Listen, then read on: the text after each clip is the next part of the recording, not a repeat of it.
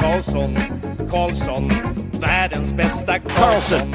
Karlsson, Karlsson, hoj här kommer Karlsson. Karlsson, Karlsson, ingen faktiskt ingen annan Karlsson spelar jag så bra som mig. Carlson! Carlson! Carlson scores! Karlsson, Yeah! Karlsson, Yes! Welcome everybody to episode of the Keeping Karlsson Fantasy Hockey Podcast, the longest running fantasy hockey podcast in the world, hosted by a guy who may owe our guest today some money because he gave me a really hot tip on Moritz Seider before the season. I'm your host, Dylan Dubrowski, and with me, once again for the third season in a row, super stoked for this because it's another installment of our 32 Beats Beat Writer series, and we've got Detroit Red Wings expert Prashanth Iyer back on the show to once again talk about this Detroit Red Wings team that keeps getting a little bit better and a little bit better. Welcome back to Keeping Karlsson Prashanth. Thank you for having me uh, for a third year in a row. I'm surprised the surprised your listeners have not uh, petitioned to have me not come back yet. So. Come on, we knew from the start you're the you're the what, number one resource for Red Wings, and like especially like I re-listened to last year's interview, and you just got so much right. You just know your stuff, I guess, with the Red Wings. You were like telling me how like Moritz Seider was going to be the number one defenseman on the team, like right from the start, like no doubt about it, like the clear best guy. The news just came out like an hour before we started recording. Seider's just won the Calder Trophy patrons of Keeping Karlsson know that I put a bet on him at nine to one. I was, I think I even mentioned on the show. It was like in October, November, I think. Like it was around like the time Lucas Raymond had that great start to the year, another Red Wing, which we'll get to. And I thought like, okay, nine to one, I'll take that bet, and I'm feeling good today, Prashanth.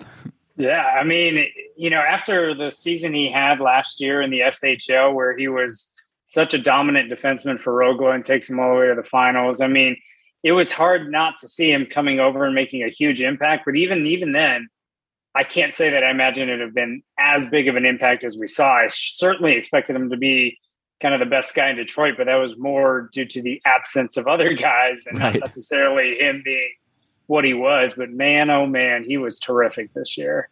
Yeah, well, I will say that on the show, you were sort of saying how he's going to be an amazing, like, defensive defenseman and log big minutes and be good for peripherals, but you were kind of predicting that maybe he won't have, like, such a huge offensive impact. And you were saying that maybe this could be good for, like, a Filip Hronek because now, you know, Seider could take away Hronek's defensive responsibilities and Hronek will still be, like, the top power play. But, like, right away, like, Seider just got the job and held on to it all season long. I guess, like, uh, Blashill just was like, no, this guy's going to run the power play. He's awesome.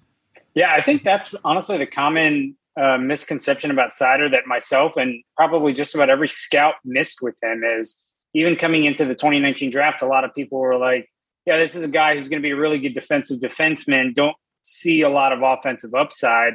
And that take has sort of followed him for a while, including myself saying that as recently as a year ago that I just I didn't necessarily see the great offensive game.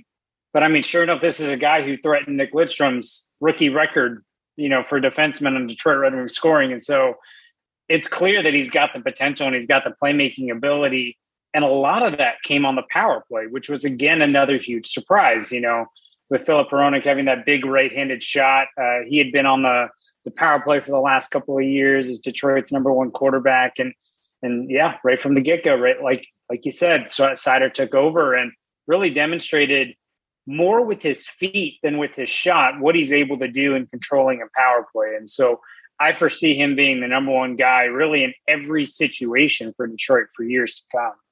Yeah, now we'll just have to see if the, if you know Steve Yzerman can put a strong enough team around him to you know take advantage of how how great he is. And let's talk about the Wings just as a as a team overall. So we talked first two years ago. They were coming off the 2019-20 season, one of the worst seasons any team like has ever had. Uh, so it wasn't that surprising that the following year when we talked, they had done a little better. They jumped up from like one of the worst teams of all time to uh, fifth last in the league. And now this past year, look at them now. Now they were eighth last in the league. So slowly but surely, they're they're climbing up the ranks at this rate. Seems like we're going to be uh, talking about a playoff team, if not this year, the next year, if they just continue this pattern. And for what it's worth, things were looking better. Like a couple months into the season, like by December fourth, uh, the Wings were a team on a five game winning streak. They were sitting with a winning like 13, 9 and three record. Like Larkin, Bertuzzi, and Raymond were all off to amazing starts. Like Seider, as we've discussed, was looking like everything you cracked him up to be. Nedeljkovic was looking like the steal of the offseason, or maybe I don't know, maybe Leafs fans will say Michael Bunting was, but uh, and this was actually all with Vrana on the shelf. Uh, so at that point, like if you could take yourself back to December, did you think the Wings were looking like good enough to fight for a playoff spot? Um, you know, if I flash back to December, and I think if I can find the tweets that say it, they're probably out there. So someone go back and find those from December. I did think it was a bit of a mirage. They were certainly outperforming, uh, you know, the way that they were playing, and I think what you were really seeing was uh, a, a, tear from Dylan Larkin, a tear from Tyler Bertuzzi that certainly wasn't going to be sustainable. I think you saw Robbie Fabbri get off to a great start and Lucas Raymond obviously scoring, you know, a fair bit, getting a hat trick early. Um, you know, I think they had a lot of things going right, but not a lot of things that seemed sustainable over the course of the season. Um, you couple that with Boston sort of got off to a slower start. And I think the writing was on the wall that this was a team that could fall off. Now, that being said, I don't think that anybody expected them to fall off as dramatically as they did in the second half of the season, where they started giving up eight goals, nine goals, 10 goals left and right, and uh, basically uh, becoming a defensive black hole, if you will. Uh, I think I think there were sort of two seasons that we saw, and neither one really represented what the Red Wings actually were, and it's kind of a weird way to view right. them this year. So, like, what do you think happened in that second half? Like, why did they fall off so precipitously? You know, I think that's the challenge. And, and when you look at it this year, a lot of things are very abnormal about this year. I mean, we saw goal scoring go through the roof. We saw the number of goaltenders utilized um, be higher than we had really ever seen before. Um, and it wasn't necessarily due to teams generating better chances. It was simply the goaltending was worse. And I don't know if this is lagging effects of the pandemic, playing a lot of games in a short period of time. If fatigue is sort of catching up, the Red Wings did have a compressed schedule. Um, you know, they had to deal with an Olympic break that wasn't an Olympic break, and then an All Star break um, that led to a lot of games being crammed in a short period of time. So I don't know if it was fatigue. Uh, the Wings again also were hit with a lot of injuries this year. Uh, you know, they lost uh, Jakub Vrana for a majority of the season, and he was a guy that was supposed to be a big player for them. Tyler Bertuzzi missed a fair bit of games because of his vaccination status and then an injury. Dylan Larkin missed a lot of time with injury. Uh, so you know, and then Robbie Fabbri obviously tears his ACL uh, midway through the year, and that's another big guy that they lose. So I think injuries, fatigue, pandemics, or you roll it all into one. But even then, I don't think anything really explains how spectacular the collapse was really in February and March. And then, so looking forward, like I see that Jeff Blashill won't be coming back as the coach. Uh, I actually saw recently that it's looking like Sergei Fedorov, Yzerman's former superstar teammate, is is the front. I don't know if that's up to date. I, I we we were originally going to talk last week, and I had just seen like news reports that Fedorov is the front runner. I don't know if you have an update there, but like, is this shakeup of the coach? Like, do you think that's like has to do with the fall in last season? And do you think that with like a new direction, they could kind of turn things around and start like I guess ending the rebuild and becoming a contender next season? That's a that's a million dollar question with the Red Wings right now, and I think um, I think the change in head coach signals more a change of expectations moving forward than a reflection on this past season. Um, I think Steve Yzerman said it quite well in his uh, post uh, season conference press conference when he talked about letting go of Jeff Blashill. That sort of Blashill never really was given a team that was expected to contend.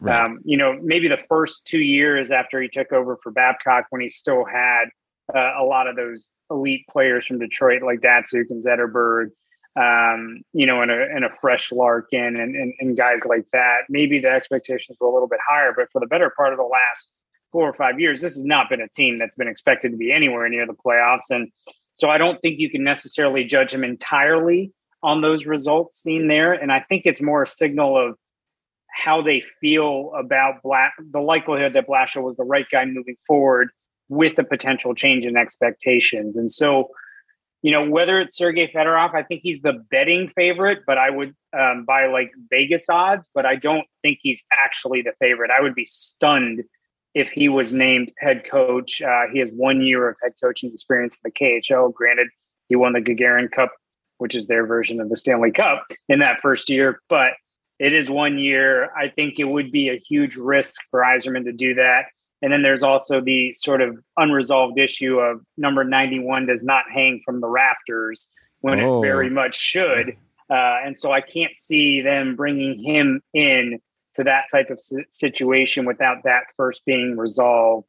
Uh, so I don't think it'll be him, but I do think you are seeing a change in expectations for this team. And I'm hoping what you see is a reflection of that in Yzerman's moves this summer, whether he decides that this is a team that needs to tear down one more time or a team that is on the precipice of contending and therefore he needs to do a lot of adding. Right. Yeah. Well, they sh- should have a decent amount of cap space, right? I guess I could I could bring it up here, but I can't imagine that it'll be hard for them to get like one of these top free agents. Well, I guess they have to convince them to come, but like if they want one, they can get one, right? Yeah. I mean, money wise, this is a team that's like twenty one million from the floor. So this is a team that has to spend.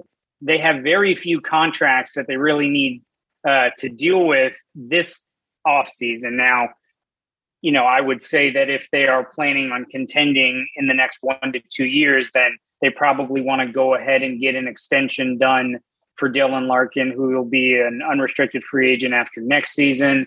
They'll likely want to do that the same for Tyler Bertuzzi if they plan to keep him in the fold. And then Moritz Seider is a guy who will be up in two years. And so they'll have to start thinking about his long term plan there. Uh, but aside from really Bertuzzi and Larkin, there are no other major contracts the Red Wings really have to deal with this offseason. And so they have the potential to step in and say, yeah, you know what, I'm going to go out and spend 40 million, um, you know, in, in, in, in, cap space for next season and add as much as they want. Um, you know, so if they want to chase down a Johnny Gaudreau and an Kadri, they could do it. If they want to t- chase down a John Klingberg, they could do it. If they want to swing a big deal for Jacob Chychrun, they could do it you know, assuming those players would be interested in coming. So it all comes down to what direction Yzerman wants to take this team. Yeah, it just seems like a really fun time to be a Wings fan. Like assuming, and Yzerman, like everyone, like really respects him and thinks he knows what he's doing. So you, you know, there, it's not like when you're a fan of a team that has the potential, but also you're worried that management doesn't know what to do. Like it just seems like I'm so excited to see what they're going to do with all this cap space, and now these like young players that are really looking like they could be ready to take that next step forward. And I guess let's start with with Dylan Larkin here. Well, I guess we started with Seider already, but I guess yeah, officially we can start with Larkin now.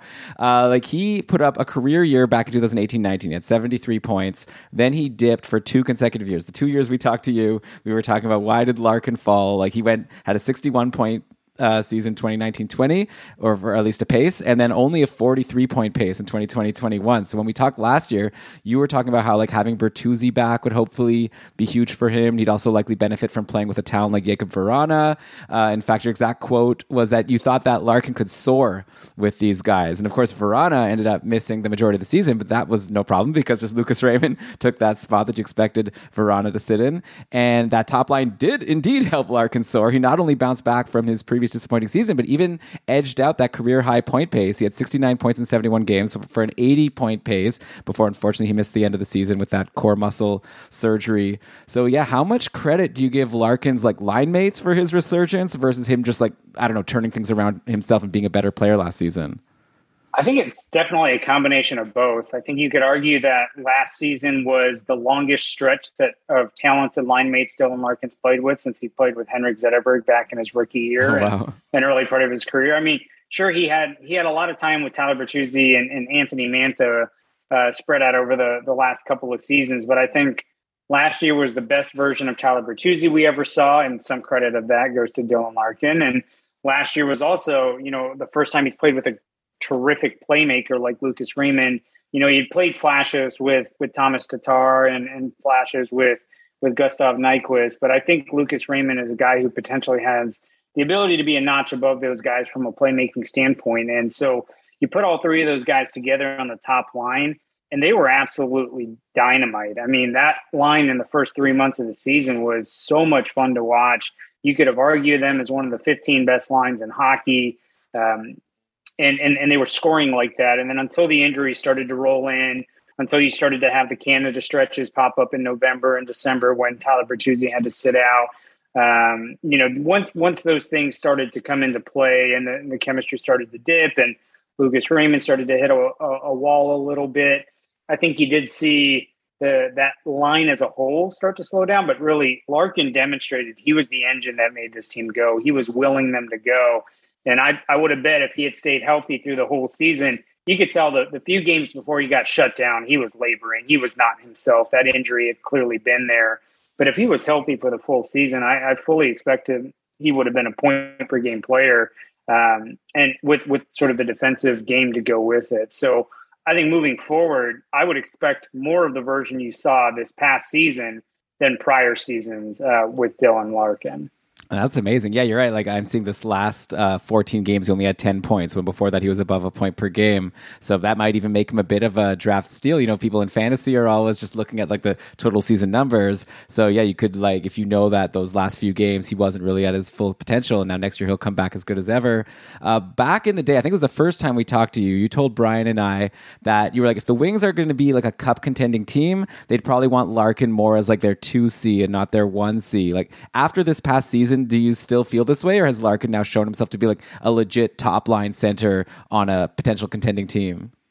Yeah, that that's such a good question. It's I, would still say I don't know the answer to that. I think he's definitely a, a one C in the NHL.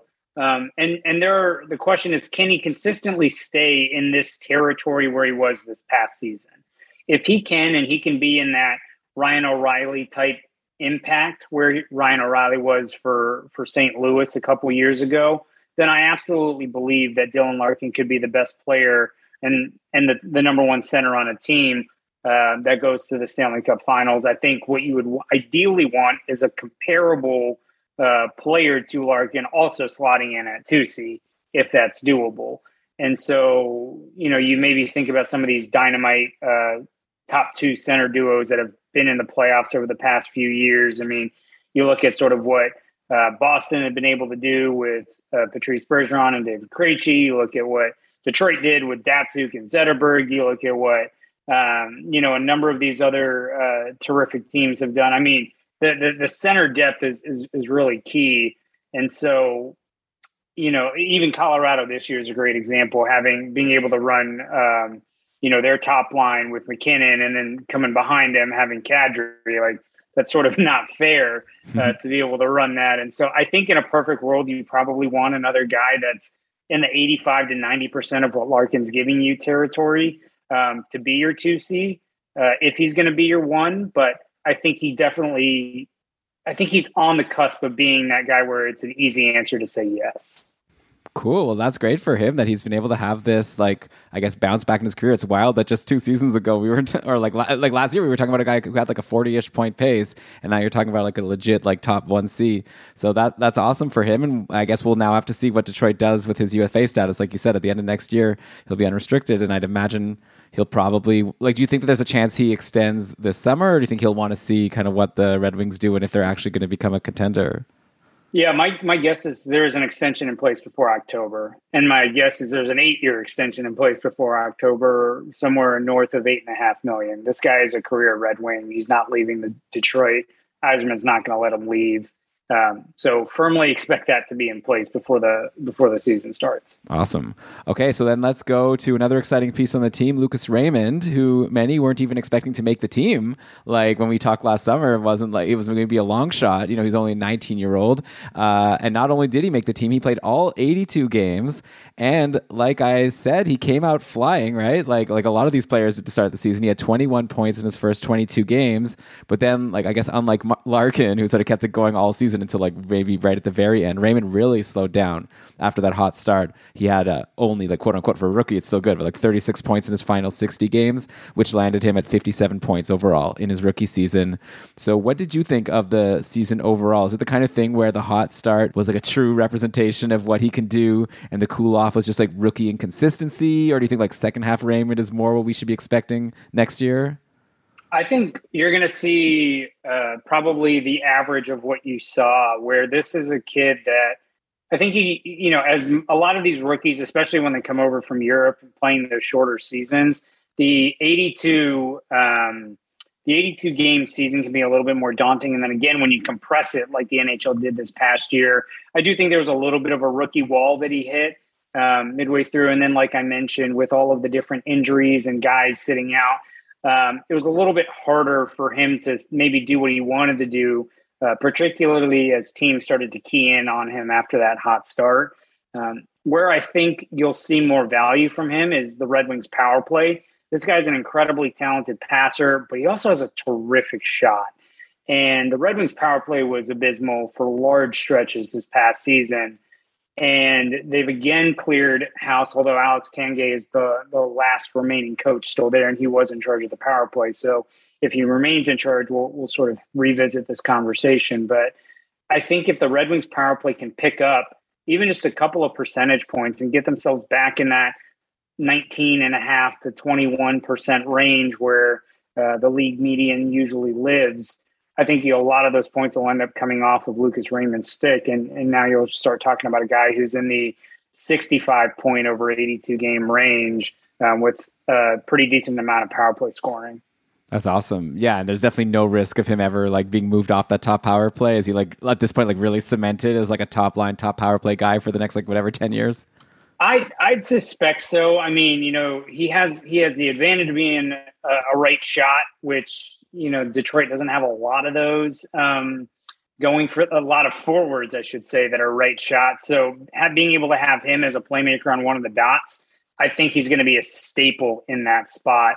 Um, I can't imagine anybody coming in and knocking him off. Yes, they have guys like Jakub Vrana, and uh, they've got a guy coming up who may challenge for a spot this year in Jonathan Berggren, um, who I think are good playmakers, but I don't think anybody knocks Lucas Raymond off the top power play unit. Nice. Okay. And then I guess similar to Raymond, Tyler Bertuzzi also had that really hot start and then cooled off a bit at the end. But the hot start lasted a little longer. And even with missing a bunch of games due to not being allowed in Canada, Bertuzzi still crushed that previous best career point total. He had 62 points in 68 games for a 75 point pace. Uh, again, like you nailed it. Like your quote from last year was you said he was poised for a huge bounce back season and maybe a career season if he's healthy. And so, yeah, for the time he was healthy, it was a career season. And like Larkin, he only has one year left on that current contract contract before he becomes a UFA. And after a season like the one he just had, you've got to imagine he'll be wanting a raise from the 4.75 mil he's been making the past couple of years. So do you think is this a Larkin situation, like another guy who they're going to for sure be extending this summer, or do you think Bertuzzi's going to have to kind of prove that this was for real for another season in order to really earn that big, long, like eight year contract? Yeah, I think to me the litmus test of what Detroit is going to what Steve Yzerman's strategy is going to be moving forward and what his timeline is going to be is entirely hinged on what he does with Tyler Bertuzzi. Okay. So I think this is the key if you're trying to get any sort of insight onto what Steve Yzerman is doing, how he handles Tyler Bertuzzi, um, I think will sort of reveal his hand a little bit, and I'll, and I'll explain why here. So Bertuzzi is a little bit older. He plays a less vital position in terms of being a winger as opposed to being a center. And there's a lot of other things that go into Tyler Bertuzzi. Number one, you know, the vaccination issue this past year mm-hmm. being one of only a, a, handful of players not vaccinated, and arguably the highest profile player not vaccinated. I'm going to be honest. Uh, I have Bertuzzi in my dynasty league, and I came in second place. And I yeah. don't. I might have done a little bit better if Bertuzzi was allowed to play those uh, fantasy playoff yeah. games in Canada. and so, you know how how well that sits with the team, I think is certainly uh, you know realizing that he missed, I think it was 18 games this past season or something along those lines, uh, or, or 16 games. He ended up missing a lot more time than you would have ideally wanted a guy of his caliber to be missing. So, that, so I think what he ends up doing is either he says, and by he, I'm saying Steve Yzerman here. Yzerman's either going to say, I firmly believe this team is ready to contend. I've got the young pieces in place. I'm bringing, I'm ready to spend this offseason. I'm going to go ahead and lock up who I consider to be the core. I'm going to hand Larkin his extension. I'm going to hand Bertuzzi his extension. I'm going to spend some money on some free agents, and we're going to make a big push this year. And that's one way where he could go. And when he if he goes that way, you're getting the sense that Yzerman's ready to compete. Yzerman's ready to go. This team is ready to be a playoff contender. And it could be the right opportunity this offseason with Boston you know, being up in the air. We don't know if Patrice Bergeron's coming back. We don't know if David Pastrnak's getting traded, although I think that was a weird rumor. You know, Bruce Cassidy's obviously out there. So, you know, is this the right time to make that jump into the fourth best team in the Atlantic? Um, potentially. Or the the the flip side is Yzerman says, I still think we are a couple of big pieces away from being a consistent contending team and therefore, I think the best strategy is to load up for the 2023 draft. And that's because the 2023 draft is obviously loaded up at the top of the draft. I mean, probably the top 10 players in that draft are ridiculous. Obviously, headline, headlined by Connor Bedard. And the other sort of factor that goes into maybe taking that route is, um, you know, the lottery odds have changed. This now it's the the chances of picking first overall as the worst team in the league has never been better, and Montreal wins it this year, um, and wins and you know wins the right to to draft Shane Wright, and so there is potentially a more attractive option of finishing worst overall, almost a 10% better option than when the Wings finished first uh, worst. Um, you know, the last time they did this but after the 2019-2020 season. So all in all, I think what he does with Bertuzzi is going to tip his hand one way or another as to is he going to tear down in hopes of landing Connor Bedard, Matvey Michkov, Adam Fantilli, one of those guys at the top of the 2023 draft, or is he ready to ramp up? In which case, I'd expect an extension for Bertuzzi. Hmm. Do you think Wings fans would be cool with like another like last place season? It seems like they already had this a couple of years ago. Yeah, you know, I'll be honest. I think people would get frustrated um, because the team this past year showed glimpses of being successful. At times, you did see where the offense could be unlocked and where they could do a little bit uh, more than they had been able to in previous years. If add in Simon Edvinsson, who's going to join the team this year, potentially Jonathan Berggren, potentially Albert Johansson, potentially Elmer Soderblom. There's a lot of excitement around the team, so I, I would see it being a tough pill to swallow if Yzerman says, now we're going to gun for first for the first overall pick again." Um, so you know, it'll be it'll be interesting. I don't think it'd be widely accepted, but because it is Steve Yzerman, it would be tolerated. Right. Like everyone says, like you said, like this draft right. class is going to be so good. So why not try, like, though I, I could see it both ways because they do have an opportunity, like you said, to just like really go all in right now and get some really good players. But, you know, I guess it depends how patient you want to be. Right. Uh, so yeah, there's still a lot of interesting players though on the team currently that I want to talk to you about. So we'll get to them in just a sec. All right, we're back, and I'm still talking to Prashanth Iyer all about the Detroit Red Wings. Uh, we've covered the top line, so now let's go to, to some other players with him. I guess there's a bit of a drop off, but we still have one more potential superstar player that we haven't discussed, and that's Jakub Vrana, who missed out on all the fun to start the season. He missed a huge chunk with a shoulder injury. When he did finally get into the fold at the start of March, he did pretty well, right? Like 13 goals, 19 points in 26 games. That's like a 60 point pace. It's kind of weird to pace out like only 19 games, but you know he played as like like a 60 point player. And that was like all while averaging less than like 15 minutes a night, like time on ice, playing primarily with like Pius Suter and then like a Zadina or a Gagner. So it's not as if he was put in like this like amazing opportunity to get points. He still was like pacing as a 60 point guy. So do you see like a new coach coming in? I, almost like uh, this is like a leading question because it just seems so obvious. Like God, it can't be worse, right? Like you'd hope that a new coach coming in could be a good thing for Vrana and maybe an opportunity to like see some more minutes, maybe get some better line mates. I mean, you would hope, but this is now two coaches in a row, Barry Trotz and then uh, Jeff Blashill, that have sort of managed Jakub Vrana the same way. And so, is there a perception regarding something that we maybe don't see as casual fans that coaches don't like about his game, and there, therefore he doesn't end up with the same amount of minutes? Because, truth be told, there's there's one better five on five goal scorer in the NHL, and it's Auston Matthews. That's it. Since Jakub has come in the league, he is the second best five on five goal scorer behind Auston Matthews. That's it. So there's no reason from a goal scoring standpoint this guy doesn't deserve the ice time. But you've now had two consecutive coaches sort of minimize his minutes, not necessarily put him in the best situations at five on five. Um, so it'll be interesting to see who Detroit brings in. Potentially, if it's a newer, younger coach who's not got NHL experience, you may get a little bit more minutes in the way of Vrana. Um, but I do wonder if his defensive game and potentially deficiencies in that area ultimately limit his ceiling to never being more than a 16 minute a night guy. Hmm. Yeah. So it's so tricky because it's like so tempting to see like what if he got the Lucas Raymond like treatment, you know, was on the top line and top power play. Like what would we be looking at like a 90 point player? Uh, but yeah, I guess we'll just have to wait and see. And it would be nice if, if you ever get the opportunity to talk to the new coach, if you could just ask like what's your what's your plan with Vrana? Like let us know in advance of the, of the season. That'd be awesome.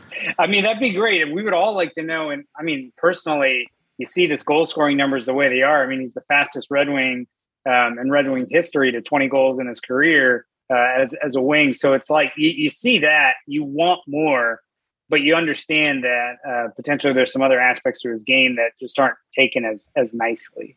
Right. Un- unfortunately. Well, they, they've got Seider back there, so it doesn't matter. Yes. Like, just let Vrana do his thing and Seider will clean it up. Uh, so, okay. So, after these four big forwards, yeah, like I said, we've got a bit of a drop in offensive talent, but still a couple interesting players. I guess I've got to ask for like the third year in a row about Filip Zadina. like at some point, I guess I'll have to stop asking you about him. But let's give him another year where like he's still a high pedigree guy. But I'd imagine this season was like considered a huge disappointment. Like he managed only 24 points in 74 games, saw his ice time fall to a career low, 14 minutes and 11 seconds on average.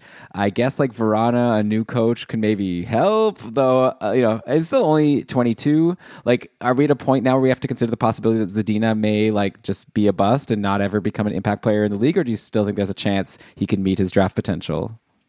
You know, I, I don't ever want to label anybody as a as a bust. I mean, I think there's certainly the likelihood that he's going to be what a lot of people thought he was is is certainly diminishing. Um, but we have seen scenarios even recently where players can go to a different team or get exposed to a different coach and potentially have a resurgence in their career. Um, you know, a guy that comes to mind uh, recently, you know, you think about Sam Bennett, Sam Reinhart. Uh, those are two guys who had massive expectations prior to their drafts. Maybe didn't start their careers as as as good as one would have hoped, and then both sort of had terrific years down in Florida. Mm-hmm. Um, you know, everyone everyone does, right? Right. I mean, every, everyone does. Right, but I mean, you're talking about Sam Reinhart goes down there, and all of a sudden, this guy's a 30 goal, 80 you know point per game player. Sam Bennett also had a terrific season down there, so I don't ever want to rule it out because those guys both did it later in their careers than where we're talking about Filip Zadina. And again, he is still so young, but I, I do have concerns. I think there are certainly things you, that have to get better. You know, the guy still struggles to pick his spots on shots he still struggles to create his own shot, which I think is a huge, um, you know, issue for him because he relies on other players to create space for him. And then on the power play, he hasn't been as effective in getting his shot off or even getting himself into to open situations where you think that that one timer is going to be more deadly. So the end result is he ends up being more of a perimeter passive player and not able to contribute to the game as much as you'd like. So potentially another coach comes in and unlocks his ability. Potentially a full season of playing with Jakub Vrana unlocks that ability. Again, did not true. get that. Um, but I will say at this point, it's going to have to be a show me kind of situation. I would not bet on him having a massive breakout. Uh, I don't think you could at this point without having him first sort of show you that he can really do all the things here. I know a lot of people are getting enamored with the young player has a renaissance after leaving because of guys like Val Nichushkin uh, and you know the two guys that we just talked about. Zadina statistically does not look like those guys. He does not have the hallmarks of potentially being the kind of guy that breaks out. So we will we will see. But I think more of his game, particularly the defensive game, his ability to play in space and his ability to create space, all of that has to get better for him to really take it to the next level. Right. Yeah. So I guess maybe we'll see what the new coach thinks of him and how he gets deployed. But yeah, definitely he's not going to be a guy that I'm rushing to grab in my in my fantasy drafts. But it would be nice to see. Like, uh, definitely, I was one of those losers who was being all all the Sens pick Brady Tkachuk. They're so dumb. They should have taken Zadina. So uh, right now, obviously, Ottawa's looking smart. I guess a lot of a lot of teams are. But uh, okay. Uh, so at this point, I think that I might be done with like noteworthy forwards on this team, at least like non prospects. Like, please correct me if I'm wrong. Like, we've got some other names, right? Like Pius Suter, they signed him. I guess he did what they expected. I'd imagine, maybe yeah. not. I don't really know what to ask about him. Robbie Fabbri at this point, I think we know what he is. Yeah. Uh, it seems like Joe Veleno isn't going to be a huge offensive force. Like, what did you think of his rookie season? Is there any is there anything I'm missing on? on no, no. Okay, I don't. I don't think so. Really, the only guy that showed a little bit more in the back half of the season that's maybe interesting is Michael Rasmussen. I think the last three months of the year he looked a little bit better when the Wings shifted him full time over to the wing and away from center. I think if that continues, He may have a limited upside from where he's been right now. Um, you know, potentially he gets himself into the the range of a 20 goal player. He hit 15 this past season. Um, so that's really the only guy that I think has a little bit more upside than uh, than, than, than maybe some of the other guys on the team. Okay, fair. Yeah, seven goals in his last twenty games. So I guess that would be like a almost thirty goal guy. But maybe that obviously it's easy to just pick a little small sample where a player yeah. scores a few goals. Uh, okay, so let's switch over to D, I guess, and then we could end with, with some prospects. But well, and, and the goaltending, of course. Okay. Oh, lots to talk. Oh, the time's flying by for Sean. Okay, so we already talked about Moritz Seider. I don't know how much more there is to say. He's amazing. Had a fantastic rookie season. Like, do you think now, like now that you've changed your perception of him, and now he's not only like a great defensive player, but he's a guy who just put up fifty points in his rookie season as a defenseman? Should we be like satisfied? Like, okay, that's though, like, there's no way he's more than a 50 point defenseman. Or do you think, like, as the wings, you know, get better and if he's running the top power play, should we be expecting that potentially there's even more of, or more of a ceiling, or is that just being greedy? I think there's potentially more here. Um, you know, again, I, I, mentioned to you that a lot of his points uh, came on the power play, but it was a pretty bad power play uh, for the Red Wings. And again, if if you start to have those guys uh, run a more efficient power play, generate more chances, the potential to rack up secondary and primary assists if he's sitting there on the first unit is going to definitely increase. And then even at five on five, I mean, we're still talking about a team that got caved in at five on five. His ability to generate points in transition offense was limited because they were always playing without the puck. And so you start to add some more talent around him, and potentially this is a guy that can threaten the 60 point range I don't think you're going to see him ever be more than a 60 point guy. Um, although the with scoring sort of trending up, maybe maybe he does find himself in that territory. But I, I think maybe the 60 points would sort of be 60 to 65 would probably be the upper limit of what I think you could expect from him. I think next year I would hope to see about 10 goals, 55 points, something in that range. Yeah, I, I mean, one place where I see some room for grow, actually, when you just look at his game log to start the season, he had a lot of games with like one or two. Like it looks like his first like ten games or so, he only had one or two shots on goal. Uh, by the end of the season, there was like a six shot game, like some three and four, like a couple sixes. Now I'm seeing against Columbus on the ninth, and then against uh, the Leafs right near the end. So like if he could like up that, like he ended up averaging overall like only around two point three shots per game. But if he could become like I'm just like drooling as like for fantasy, right? Because like like if he's like going to be a three shot per game defenseman on average with like 150 hits like he had and like 150 plus blocks and like potential 60 like who like I'm trying to think of a comparable like a Shea Weber is jumping out at me or like I don't know he's, he's good. yeah, I mean, you're you're you're sort of thinking about like the, the, the prime Shea Weber type is what you're hoping that he can be. Um, obviously, he doesn't have the shot that Shea Weber does, but really the guy that can eat all those minutes. Uh, you know, Ryan Suter with maybe a little bit more offensive upside, sort of along those lines. Guys that, that can just eat 30 minutes for you. Um, you know, the Red Wings love those types of players, having had a guy that could do that for 20 plus years in Nick Lidstrom.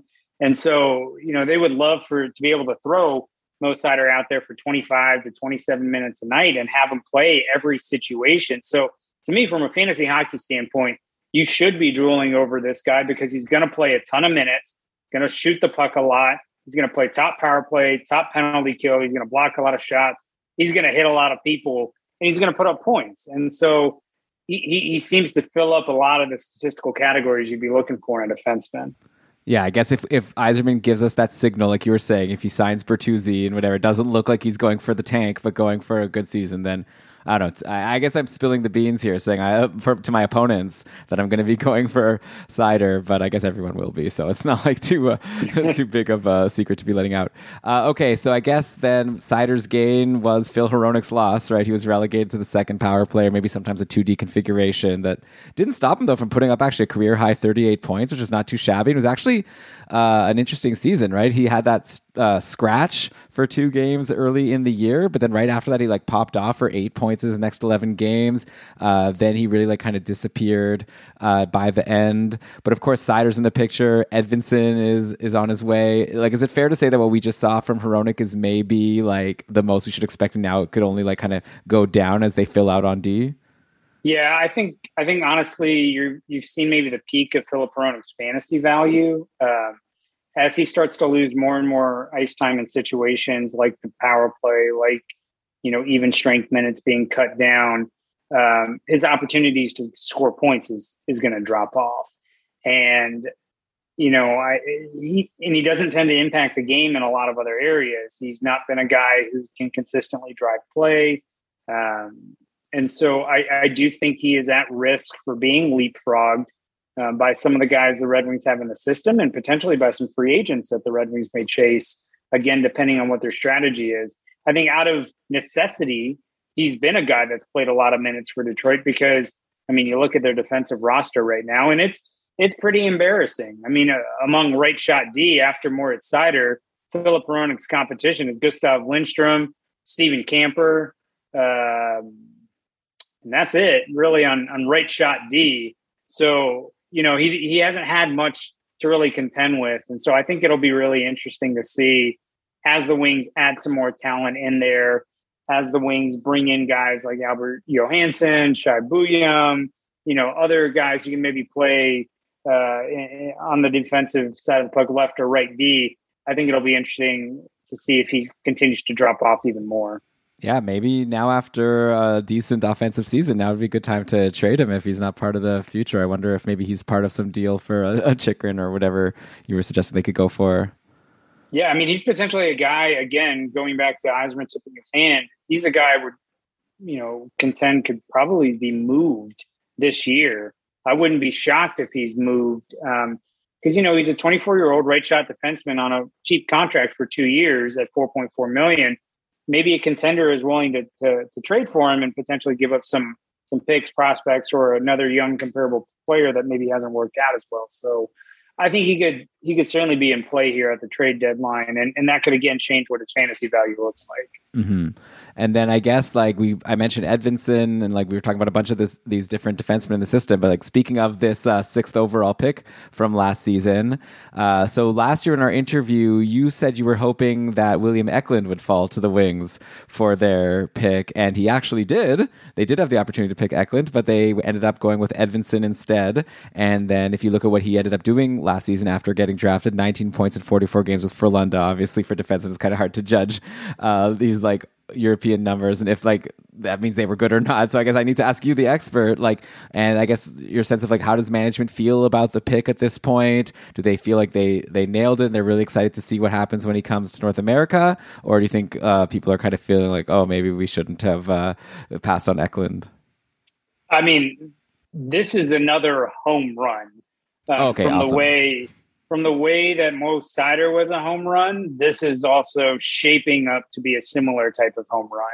So with Edvinsson prior to the draft, the whole aspect to him was, you know, he had all of the tools, he had all of the ability, but needed to find a way to put it together. Well, he put it together this past year. He was a runner up for SHL Rookie of the Year, arguably one of the best defensemen um, we've ever seen or we've we've seen in the SHL this past year. He, I think he, had 19 points, like you mentioned. It's the fourth most by a U19 defenseman in the SHL ever. Oh wow! And okay. so this was this was a guy that had a really strong season. And then when you factor in he's six foot five, 210 pounds, and skates well, he's going to be another dynamic guy to put on on the defensive end. I don't think he has the most Seider impact, but if he gets to step in and play 20 minutes, I would not be shocked if he steps in, plays 20 minutes a night, and is a 35 to 40 point defenseman for the Red Wings next year. I think he could be that good. And I would expect him to be in Detroit at the start of next season. Okay, well, last time you said that you were talking about Seider, and we saw what, what he did. So uh, people definitely need to now be aware that if Edvinsson makes the team, maybe yeah, this is a guy who will at least do what Hronek did, and and maybe more. Yeah, I mean, he signed his entry level contract, and I'm I would say 99% sure they have no plans on him going to Grand Rapids. Uh, particularly when you look at Detroit's left side of their defense with Jordan Oesterle, uh, Olli Juolevi, Jake Walman, Mark Staal.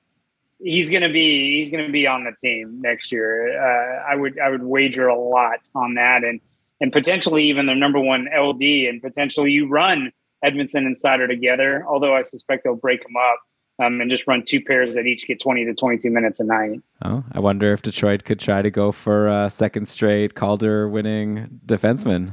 I would not be shocked. He is a he is very good. Okay, maybe I'll just let put my winnings down, let it ride. uh, so then, like looking at pro- other prospects, like is there anyone else that you're looking at that's gonna maybe make the team next year and have an impact? Like you brought up Jonathan Berggren before uh, as a forward, he had 64 points in 70 games with Grand Rapids last season. I think you also mentioned Albert Johansson, who was the uh, 60th overall pick in uh, 2019. Uh, are those guys or, or anyone else on your mind as someone who's going to be a rookie next year and someone we should be watching out for? Yeah, I think uh, I think Berggren's a guy that has a shot at making the team next year. Um, he set the Grand Rapids Griffins rookie record for points in a season this past year.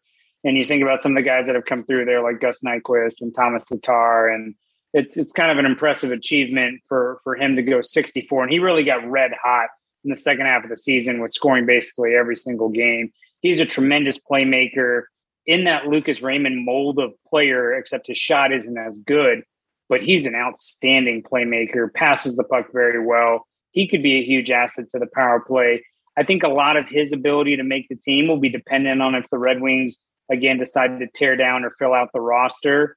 Um, but you know, after having that kind of season in Grand Rapids, there's not really much left for him to prove there. Uh, and, and and potentially you're looking at him playing third line minutes for Detroit next year, particularly if Robbie Fabbri is not healthy and ready to go after the ACL injury. Um, I would I would not be surprised to see Berggren there and potentially getting some second power play minutes. Um, and then beyond him, there's two other guys I think with outside shots of playing for the Wings next year. Uh, one is Albert Johansson, uh, another defenseman over from Sweden. Sweden, if you're sensing a theme, uh, smooth skating defenseman, more of the join the rush type player, can put some points up on the board. Um, he should be over. I expect him to start in Grand Rapids next year. Um, but unless he and unless he has some sort of tremendous uh, start to the season, I don't think you'll see much of him in Detroit. Uh, but he's an outside shot uh, to be there. And then the last guy that I think is an outside shot to be there is Elmer Soderblom. He's a six foot eight forward, um, also from Sweden. Uh, who just had a monster year uh, in the SHL as one of the better goal scorers in the league. He's also signed his entry level contract, expected to come over and start the season in Grand Rapids. I also don't think you'll see him uh, in Detroit next year, but if you do, likely be third line uh, forward minutes, potentially some second line power play due to his size. So six foot eight. Uh, is he someone that throws the body around a lot? Six foot eight with hands and skating ability. Man, not that physical of a player. That's amazing though. Like uh, Yzerman really uh I don't know, he's like a legend at this point. Like everyone like sixth round pick, sixth round pick, Elmer Soderblom. What's the biggest so. mistake you think Yzerman's made as GM of Detroit? Is there one? I mean there there's certainly um a handful. I think so far the mistakes have been mistakes of not getting enough uh, one that stands out to me is being willing to take Mark Staal and the $5.2 million uh, of money um, from the Rangers for only a second round pick. I think market value dictates that he probably should have gotten more uh, for for that. There, I think there's a couple of other trades that have been made uh, by him. You know, one that stands out to me is the Jon Merrill trade to Montreal. I thought he didn't get as much as he should have gotten there. Um, that's really been the only faults I can I can poke with Yzerman. Otherwise, I think he's done a tremendous job with his contracts, uh, keeping the terms short, keeping the clauses absent, and and keeping the AAV tolerable. But a lot of what he's been entrusted to do has been the quote unquote easy part. He just had to let the bad stuff go away and not do anything to make things look worse. This is the first off season where I think he really has to take a direction and he really has to take a stand and he really has to make a stamp on this team. And so this is really the first opportunity for a big mistake, if you will. Right. So this is the summer where, and I guess he could always just like punt it and try to tank, and then you can't really call it a mistake if it's like a plan. But yeah, if he goes for it and then makes some bad contract signings, I guess that could end up. Well, that's what happened well, to the Wings back in the day. Like a lot of bad. Yeah. Contracts. To me, the mistake would be trying to recreate the Ken Holland 2016 offseason where You miss out on all the big free agents, but you throw money at Frans Nielsen, you throw money at Steve Ott, you give Danny DeKeyser a five year contract extension. That was the offseason that really cemented where Detroit ended up. And so if you go out and you have another offseason like that, you'll end up getting yourself stuck between not being good enough to be a playoff team and not being bad enough to put yourself in a good lottery spot. That's the danger zone. That's where you want to avoid being. So it can be a mistake to add some guys. You have to either add the right guys that are talented enough to push you over the edge, or you have to sell off to be bad enough to end up uh, sort of with one of those top three picks. Interesting. So it's kind of like, yeah, go for whatever Giroux or Gaudreau or you know what Filip Forsberg. But then if you don't get them, don't just like settle and be like, all right, I guess we're throwing our money on Palat and you know Niederreiter or something. Right. You don't want to. I mean, although I don't mind either of those players, but you don't want to go out there and throw excess money at guys and give them term. Uh, and then watch it all sort of fall apart a couple years into the deal. Yeah, I definitely didn't mean to throw shade at those two. I, I was just looking down the list of UFAs, and they jumped out as like not maybe guys you want to spend like you know seven year contracts on. Oh yeah, yeah, yeah. You definitely don't want to give those guys seven year contracts. Yeah.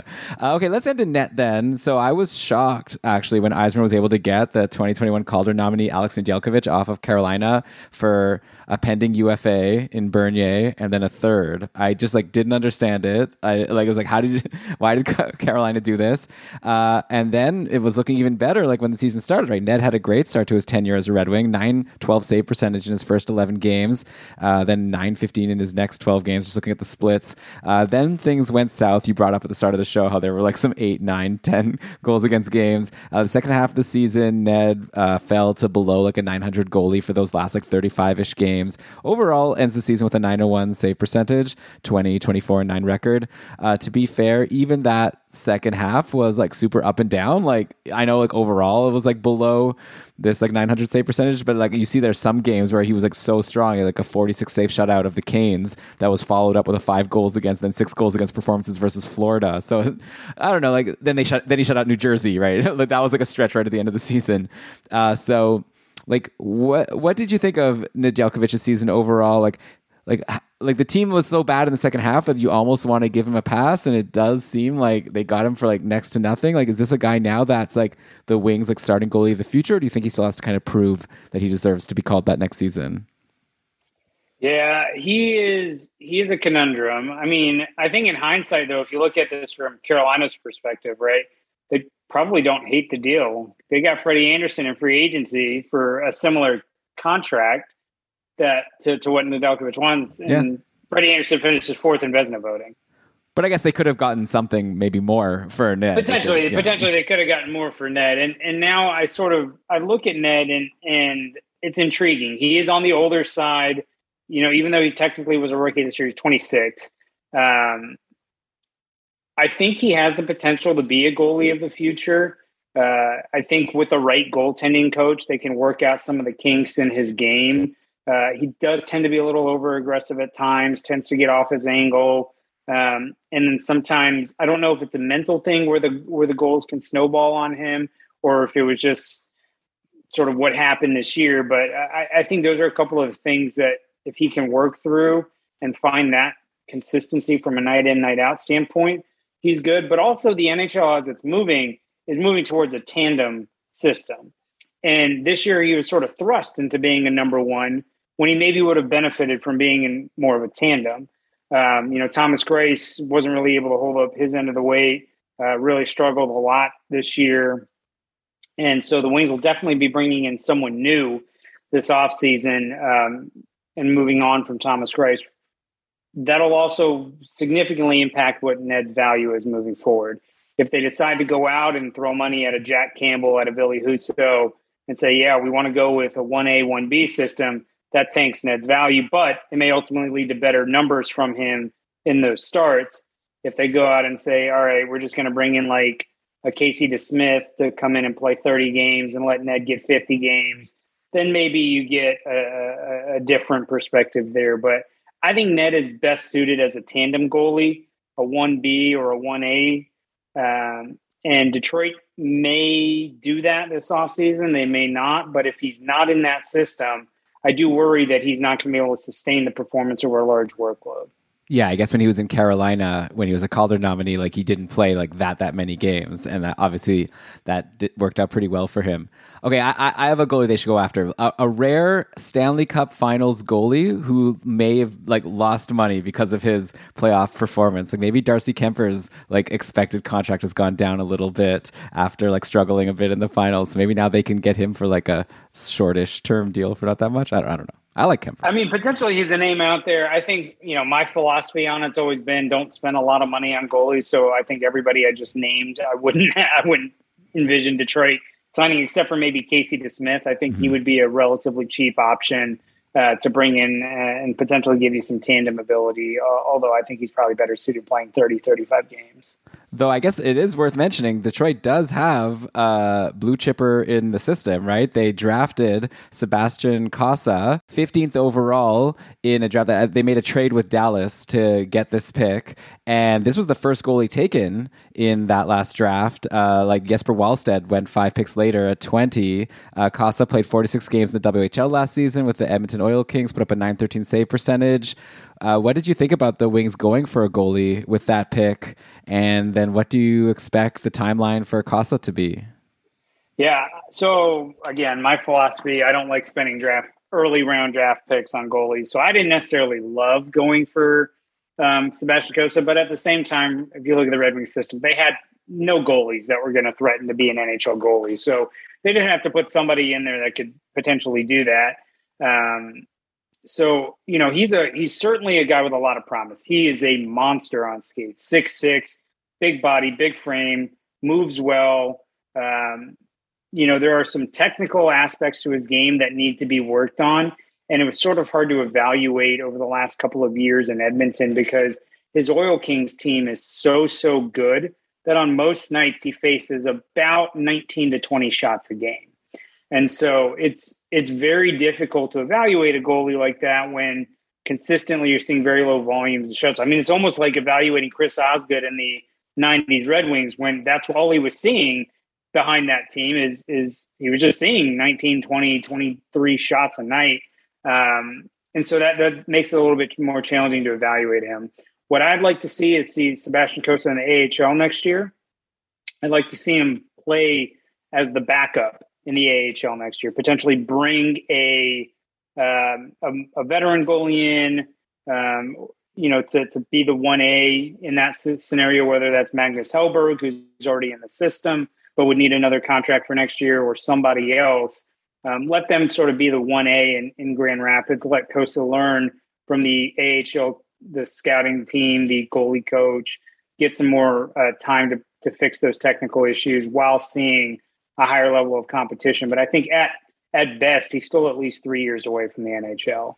Okay, so the Wings can like go for a goalie now, maybe cheaply in, in free agency, and it's not as if they're going to be stepping on Kosa's timeline. I think I said Kosa before, but Cossa, okay. Yeah, yeah, yeah, yeah. You're you're you're good. I, I think I think it's at least three years with the technical stuff and needing to see him at a higher level with a larger workload.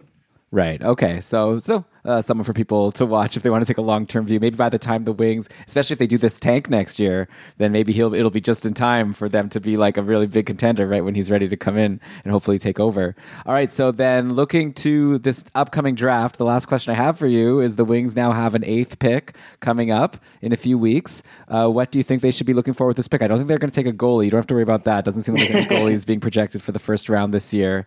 Uh, also, I have actually a ninth and tenth pick coming up in, in my uh, dynasty league, so there's a good chance I might end up going with whoever the Wings pick. So I'll be definitely interested to hear your, your scouting report after the fact. But uh, going into it, who, do you have anyone in mind? Yeah, I mean, at, at eighth overall, I think this year's draft is so up and down that there's a lot of uncertainty as to who's actually going to be available. I think a, a couple of guys that, that come to mind: uh, Frank Nazar, uh, center in the USNTDP, a terrific skater, a terrific playmaker, uh, attacks the middle of the ice really, really well. Gets you know scores a bunch. I think he's an intriguing player. Um, the knock on him, he's five foot ten and a half, 180 pounds. Will he be able to stick at center? Will he have to move to wing? Um, Cutter Gauthier, his teammate, a little bit bigger, played on the wing and center as well. Six foot two, six foot three. Also attacks the middle of the ice quite well. Um, does a does basically everything well and is a pretty good competitor. You'll always find a way to notice him. Um, he's another guy that I like there. Marco Kasper, um, you know, six foot three. Uh, they're calling him a center, but he played winger in, in Rögle this entire year. He's another really good north south guy that attacks the middle of the ice. Less high end skill, but more of that consistency that you like there. So he's another name to consider. And he's coming um, from Sweden, right? So that's obviously what the Wings like to go for. Sweden. Although he's Austrian, but he's coming from Sweden. Um, he's another interesting guy, and you know, playing in Rögle. I mean, that's where Moritz Seider came from uh, the year prior, and so I think those three are probably the most intriguing players for Detroit uh, at at eight. But you know, there's so many guys to consider if they want to go crazy and go with another defenseman and and Pavel Mintyukov out of the OHL. I think he's a terrific skater and playmaker. You know, Denton Mateychuk, defenseman out of the WHL, another guy in, in a similar mold. Um, or they could even get crazier and go for the wingers and take a Jonathan Lekkerimaki out of Sweden, who's another terrific high end skill winger. So there, there's a lot of options here, but I, I, I sort of like Nazar, Kasper, Gauthier, and then Matt Savoie. I, I, should mention if he's there as well. I really like his his high end skill, five foot nine center out of the WHL. I think he could be a, another game breaking player. I think my favorite part of asking you this question is more so that I'm doing this for my future self because it'll be fun to go back in the year and listen. Because like last year was fun hearing you list like all the players who you thought they maybe will go for, and then yeah, it was fun because I then now I knew like sort of how these players did and like where they ended up going. Uh, but yeah. yeah, you you I'm not surprised you didn't mention uh, Tyler Brennan or uh, Topias Leinonen as someone you should reach for. Definitely not. All right. Well, Prashant, this has been so fun once again. You knocked it out of the park as per usual. I always look forward to our annual Detroit Red Wings talk. Uh, do you want to let people know if they want to hear more of your Wings expertise? Uh, how can they follow all your great work?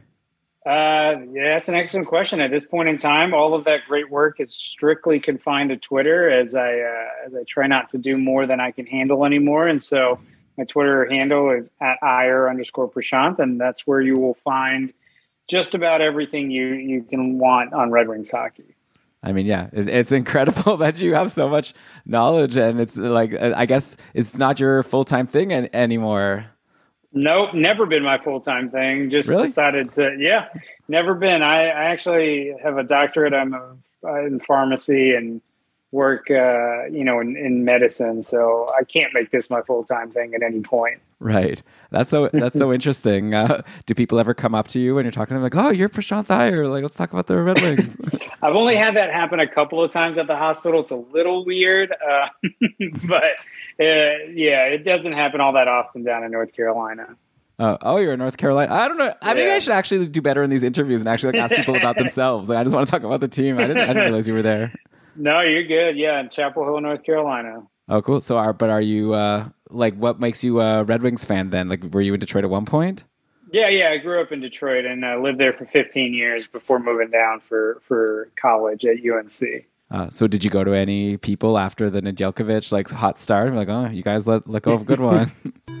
no, because I, I really wasn't certain what to expect, you know, from him. Because again, he only played 20, 25 games for Carolina last year, so hard to make a huge assessment of what you were getting in him, even though it was exciting. Yeah, and obviously, like you said, like the Carolina did just fine. they had a great season, yeah. and their goaltending was phenomenal. Uh, okay, anyways, I'll let you go. Thanks again for the great chat, and yeah, looking forward to doing this all again in a year from now if you're still up for it. Uh, definitely.